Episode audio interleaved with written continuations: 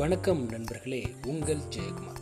Being with and in mind பற்றிய என்னுடைய முதலாவது பதிவு. முடிவை மனதில் வைத்து துவங்குதல். நமக்குள் இருக்கும் விஷயங்களுடன் ஒப்பிடுகையில் நமக்கு பின்னால் உள்ளவையும் நமக்கு முன்னால் உள்ளவையும் அற்பமானவையே அப்படின்னு ஆலிவர் வெண்டர் ஹோம்ஸ் அப்படின்றவர் தெரிவிக்கிறார். முடிவை மனசில் வச்சு ஸ்டார்ட் பண்ணுங்க.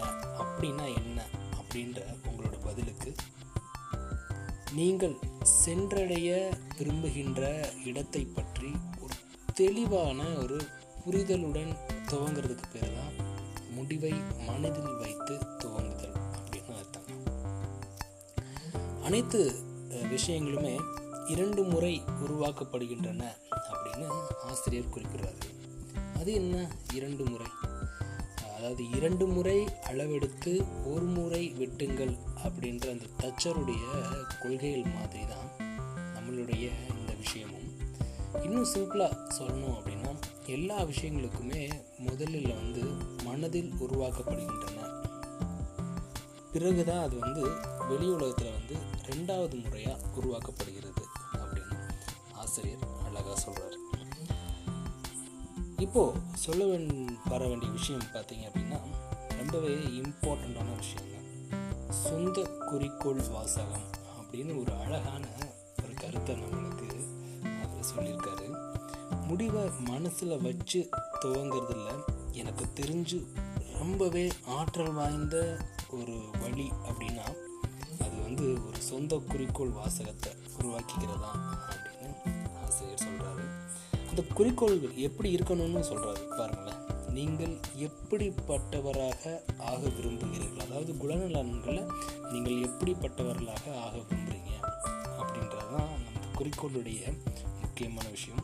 ரெண்டாவது விஷயம் சொல்கிறாரு என்ன செய்ய விரும்புகிறீங்க ஃபஸ்ட்டு வந்து நீங்கள் எப்படிப்பட்டவராக இருக்கணும்னு விரும்புகிறீங்க அப்படின்றது குறிக்கோளில் ஒன்று ரெண்டாவது வந்து என்ன செய்ய விரும்புகிறீங்க அதாவது கான்ட்ரிபியூஷன் எதில் இருக்குது அண்டு எதை நோக்கி உங்களோட அச்சீவ்மெண்ட்ஸ் இருக்க போகுது?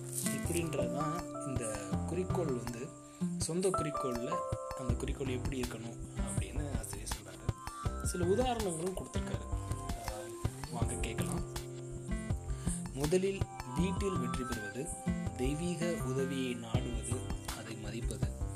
நேர்மையை ஒருபோதும் விட்டுக் கொடுக்காமல் இருப்பது சம்பந்தப்பட்ட மக்களை நினைவில் வைத்துக் கொள்வது ஒருவரை எடை போடுவதற்கு முன்பாக இருதரப்பு வாதங்களையும் கேட்பது அடுத்தவர்களுடைய ஆலோசனையை பெறுவது உண்மையாக ஆனால் உறுதியாக இருப்பது.